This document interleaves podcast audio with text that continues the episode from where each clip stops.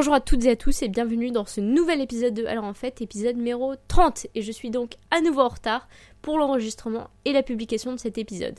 Ce n'est pas grave, il faut que je me remette en train. Je vais continuer à dire que c'est le samedi que je publie l'épisode parce que j'y crois vraiment.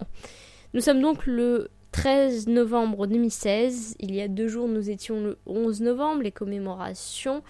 Et aujourd'hui, nous sommes le 13 novembre, euh, donc ça fait un an qu'il y a eu les attentats de Paris, ça fait beaucoup d'événements à commémorer, à se souvenir. Ça fait aussi bizarre de dire que ça fait un an parce que pour moi, c'était encore euh, hier que j'y repensais, que j'étais sous choc. Mais bon, euh, faut se dire que le, monde continue, c'est douloureux, on doit y repenser, il, faut, il faut y repenser, mais il faut aussi continuer, avancer et voir comment le monde va se présenter. Pour l'instant, c'est pas très rassurant mais euh, il faut rester optimiste. Bon, sur cette note un peu triste, nous allons commencer la présentation des livres. Aujourd'hui, j'ai décidé de vous parler du Neveu de Rameau de Diderot et de euh, Beauvoir in Love de Irène Frein, un livre que j'ai acheté sur un coup de tête comme ça. Alors j'étais euh, censée accompagner une amie acheter son Racine pour l'oral de français, et là je vois Beauvoir in Love et je me dis bon bah il faut que je l'achète, faut que je teste, et je n'en suis pas déçue.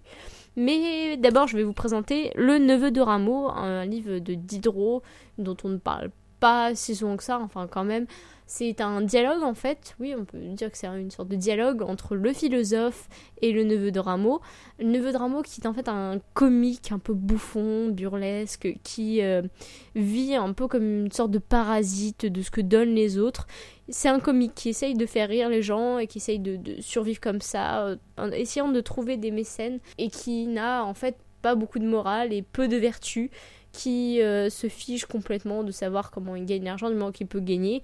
Euh, ce qui est totalement à l'encontre des valeurs du philosophe qui lui euh, est pour la vertu, réfléchit sur comment vivre dans une société meilleure et donc euh, qui méprise un petit peu en quelque sorte le neveu de Rameau même s'il est fort fasciné par ce personnage très très intéressant. C'est un dialogue très intéressant à lire, qui va en ennuyer certains forcément, mais que j'ai trouvé d'ensemble assez vivant, contrairement à certains livres de Diderot que j'ai trouvé plus lents même si Diderot écrit très bien, et ça je suis la première à le reconnaître, j'ai trouvé ce dialogue vraiment vivant, avec un intérêt quand même pour les deux personnages que je trouvais fascinant. Euh, j'adorais essayer de deviner le caractère des deux personnages à travers les dialogues. Euh, c'est aussi il y a aussi une portée philosophique dans le livre. C'est un livre qui est à la fois une sorte de pièce de théâtre, un divertissement très agréable à lire et il faut pas forcément vouloir réfléchir sur la pièce, euh, enfin pièce dialogue pour euh, le lire, mais qui en même temps laisse à deviner certaines pensées de Diderot, une certaine étude du personnage du neveu de Rameau, qui donne euh, donc à celui qui est curieux euh, une occupation, c'est-à-dire qu'on essaie de réfléchir sur le neveu de sur la perspective du philosophe. Si vous êtes un, un, peu, enfin pas intelligent, mais perspicace, vous verrez que le, philosophe ne dit pas grand-chose de lui-même, mais laisse beaucoup le neveu parler, laisse le neveu exprimer ses sentiments, imiter, euh, faire le bouffon.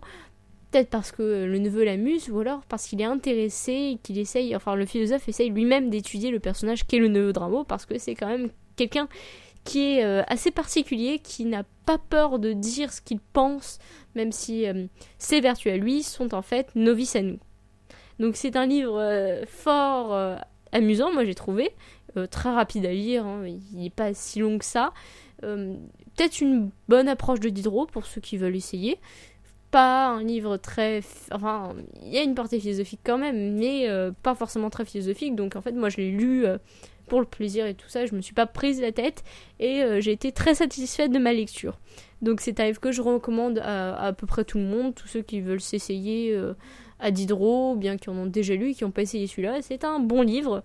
Vous pouvez vous lancer dans les gueules du loup.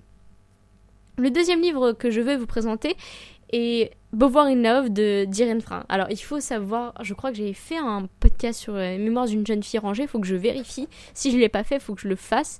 Mais je suis euh, une fervente, euh, euh, peut-être pas admiratrice, mais une curiosité incroyable pour euh, Simone de Beauvoir.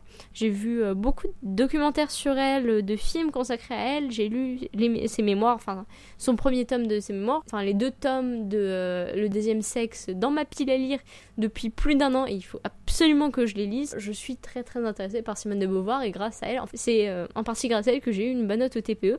Et donc je lui en suis très redevable et de toute façon je suis très intéressée euh, par tous ses travaux.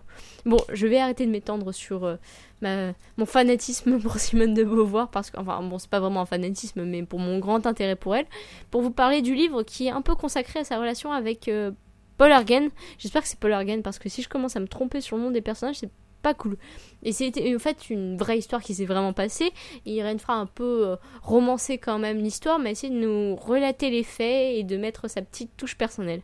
Ça m'a un petit peu rappelé Évariste, dont euh, j'ai fait un épisode avec euh, Pauline, sur la manière dont c'est écrit un petit peu. C'est une semi-biographie, mais vraiment vraiment romancée. C'était déjà le cas avec Évariste. Mais c'est un livre qui quand même transporte parce que Irène Frein met sa touche aux personnages pour essayer de les rendre plus vivants, pour en faire des personnages de roman, et donne une profondeur euh, à des personnes qui nous semblaient être des grands personnages de, de l'histoire, de la littérature en tout cas, euh, qui semblent un petit peu inaccessibles et qui deviennent tout à coup accessibles et, fascinants et agréables à lire, sympathiques et, touchants. Ce qui en fait un livre vraiment très sympathique, moi j'ai trouvé, et qui peut se lire même si on n'est pas fan de Simone de Beauvoir ou euh, des livres de Paul Argen. D'ailleurs, j'ai été très contente de voir euh, des descriptions de Chicago parce que je suis allée à Chicago et j'ai beaucoup aimé cette ville et je l'ai aussi étudié en cours et j'ai trouvé que c'était vraiment sympa d'avoir aussi ces passages-là. Donc c'est un, livre qui m'a fait euh, bah, de l'effet, oui, et euh, qui m'a plu. C'est pas un grand coup de cœur, mais je trouve que c'est un bon divertissement. Si on l'a sous la main, euh, autant le lire. Après, ça va pas être le livre fascinant, donc s'il y en a beaucoup de choses à lire, il y a peut-être des choses plus intéressantes aussi.